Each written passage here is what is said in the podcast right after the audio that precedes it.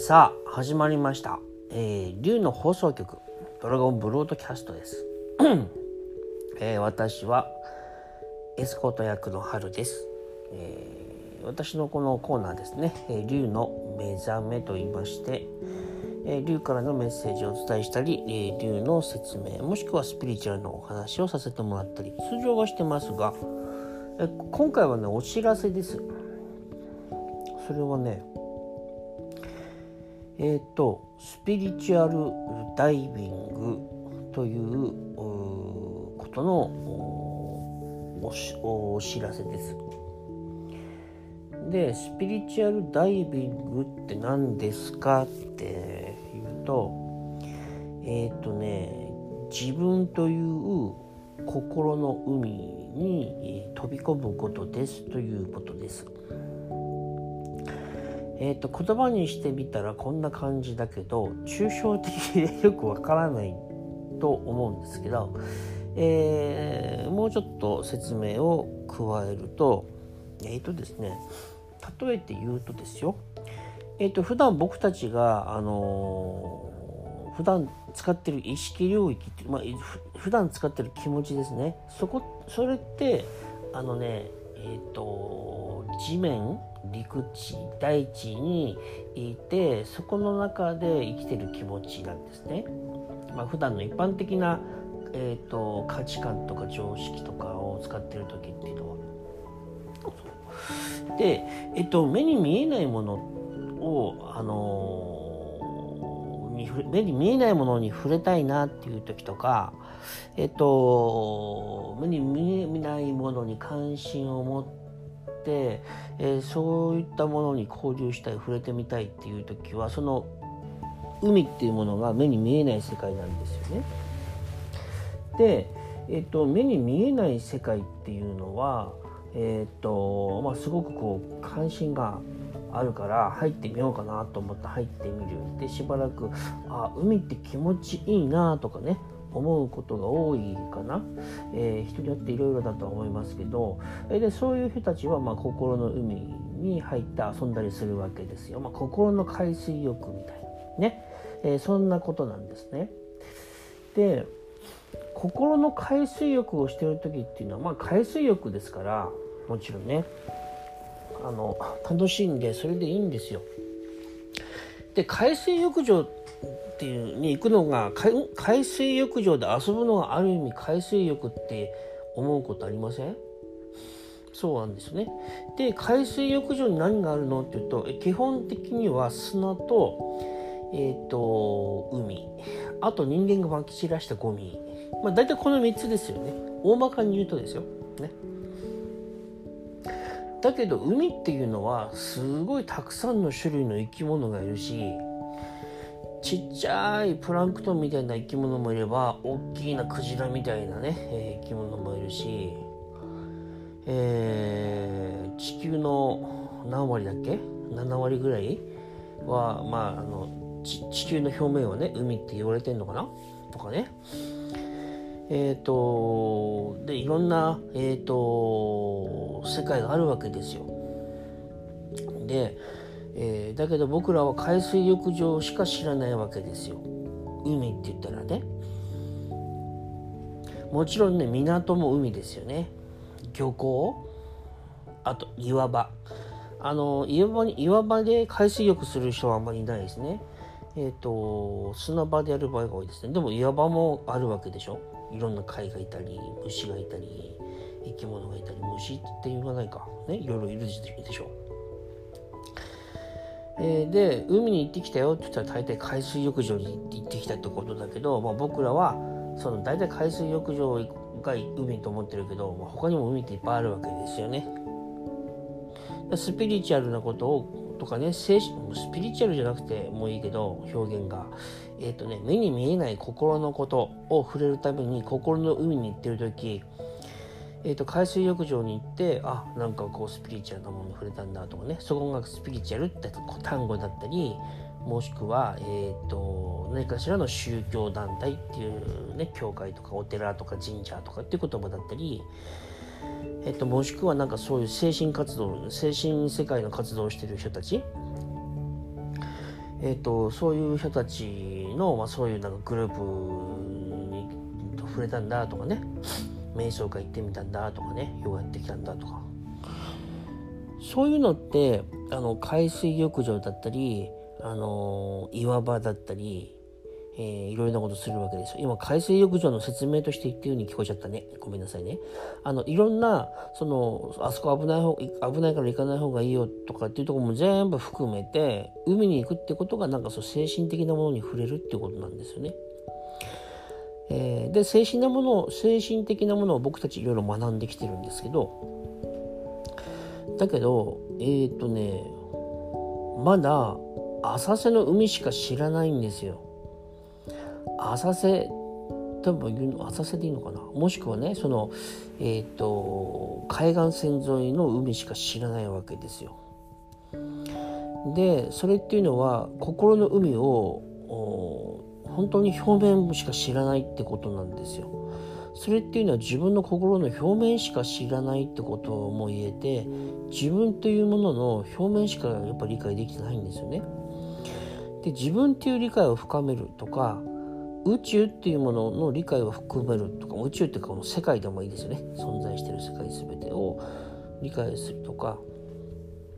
そういうことをスピリチュアルダイビングって言うんですよ っていうことなんです。でスピリチュアルダイビングってやつをこれからどうしようかな個人セッションでやるとやろうかなとかえっ、ー、とグループワークでやろうかなとか思ってるんですけどいずれにしろえっ、ー、と、みんなが受けやすいようにするためには値段を下げる必要がある、下げるってこともね、関わってくるから、えっ、ー、と、そうなるとイベントが多いのかな。でも、本当に細かいことをやるとしたら、えー、個人セッションの方がね、えっ、と、その人に集中してできますからね。えただ、スピリチュアルダイビングって、あの、新しくなったオデッセイでやってたりもするんで、まあ、そういう人はオデッセイを進めればいいか。ねで、まあ話もあ、まあいいや、ちょっと話戻りますけど。で、えっ、ー、とね、その、じゃあ、はるさんね、なんで、その自分っていう海、心の海を理解する必要があるんだとかね、えー、そう、そういうことになってくるじゃないですか。それは、大なり小なり、恐れで縛られてる自分がいるわけで、それを解放するときに、すごく、効果的だったのね僕がね自分自身で。やっぱり自分の海を知ることだったん知るっていうか自分の海に自分が触れることですよ。浅瀬だと海ってなんかなんていうの？波があって怖い人もいれば気持ちいい人もいれば。でもこのちっちゃい世界で要はねなんかでっかいなーっていうかねでっかい小さいっていうとねちょっと表現が古臭いね。あのねこう気持ちがいい広大だなんか心がなんかすごくこうあのクワーッとくるよみたいな。ちょっとね抽象的な表現ですけど要はですねえっ、ー、と自分の心の解放の度合いが違うんでね、えー、そういうふうなものっていうのは、えーと、世界ってこんなもう狭苦しいもんだと思ってたんだけどあこんなに気持ちいいんだみたいなものを感じれるとってどんどんやっぱ心の海の奥の方なんですよ。で僕らの喜びって心の奥からやってくるし僕らの、えーと、慈しみっていうのも心の奥からやってきますよ。で心っていうのはスピリチュアル的にはね専門的に言うと、まあ、幻なんですけどその心でさええーと、ある心の奥から出てきてるわけですよ。そこに行った時にあのやっぱり恐怖っていうものとかなくなってきて信頼っていうものを感じるんですよ。でそこに居続けようってする人はね、えーと、とそういう修行者は今まで人いっぱいいるわけ地球で。だからそういう人たちはあの、そこに居続けるためにずっと探求をするんだよね。だけどだからそのそういうところのマスターっていうのはもっとこんな僕今ピッチを上げてねちょっと喋ってますけどそういう言い方は、まあ、しないねそこから離れないそのえっ、ー、と心の海のね一番奥に行ってそこから出ようとしないとそうなりますよねじゃあなんでハルさんはそこに居続けないだから僕はそこに居続けなくていいっていう考えの人なんですよ。なぜかっていうと大事なことって自分を、えーと、完全に平和にしてそうするとね何もしなくても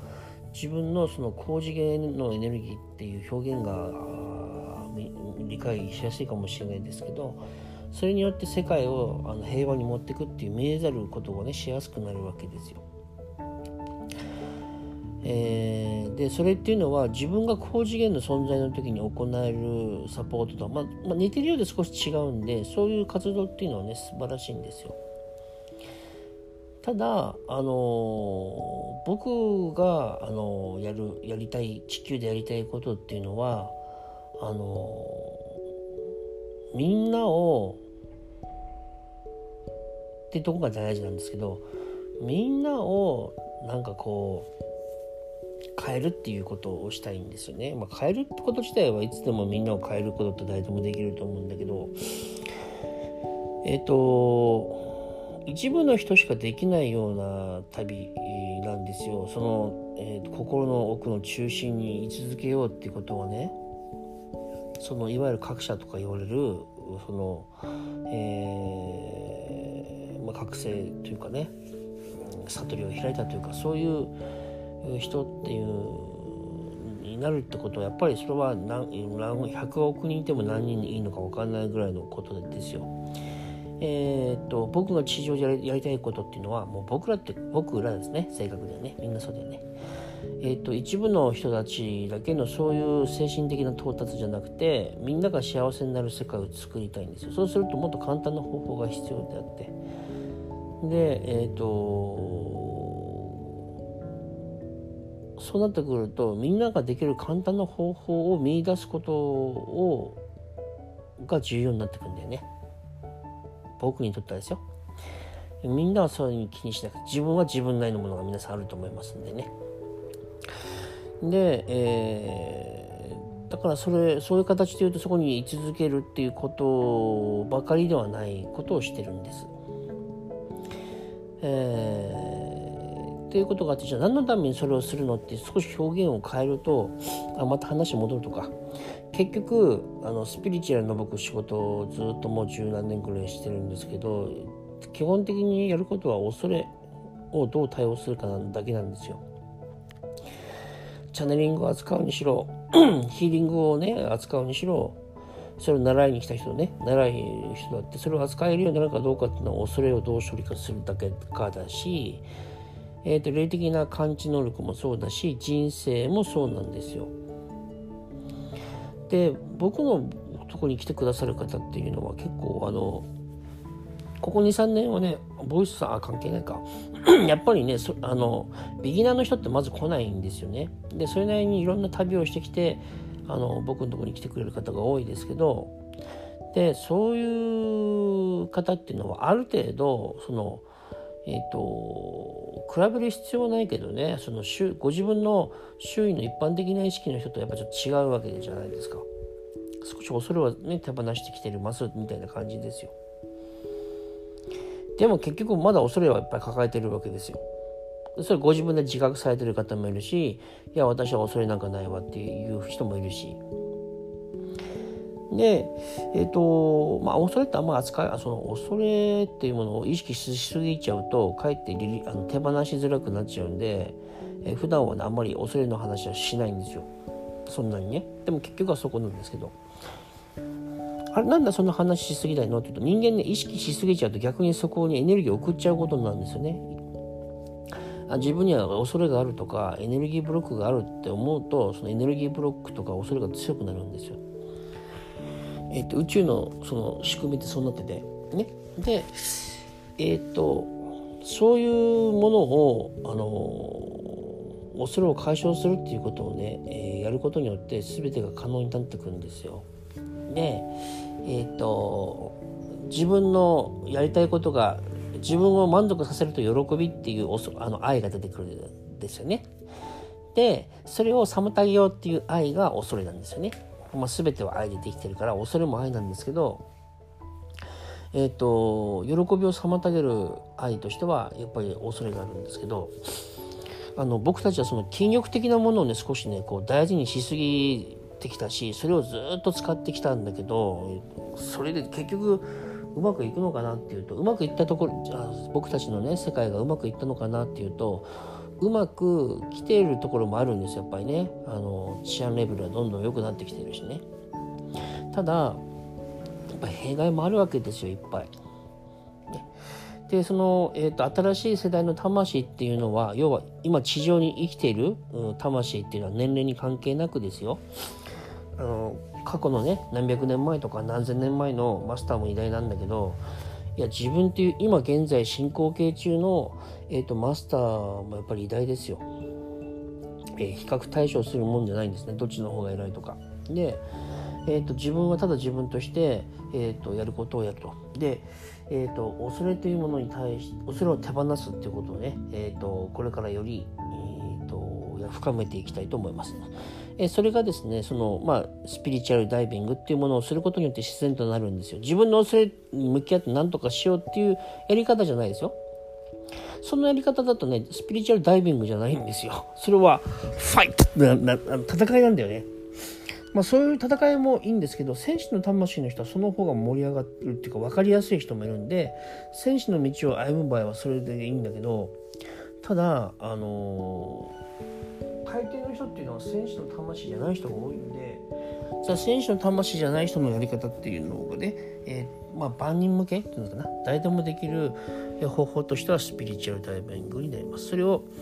え、ー、と個人サポートで何ヶ月か決まってるものはあるんだけどあオデッセイっていうプログラムがあってね。新しくなったオデッセイだとその3ヶ月っていうスパンの中でスピリチュアルダイビングをやっていけるんだけどそれ以外は単発の個人セッションや、えーと、イベイベントとして、えーと、やっていきたいと思っています。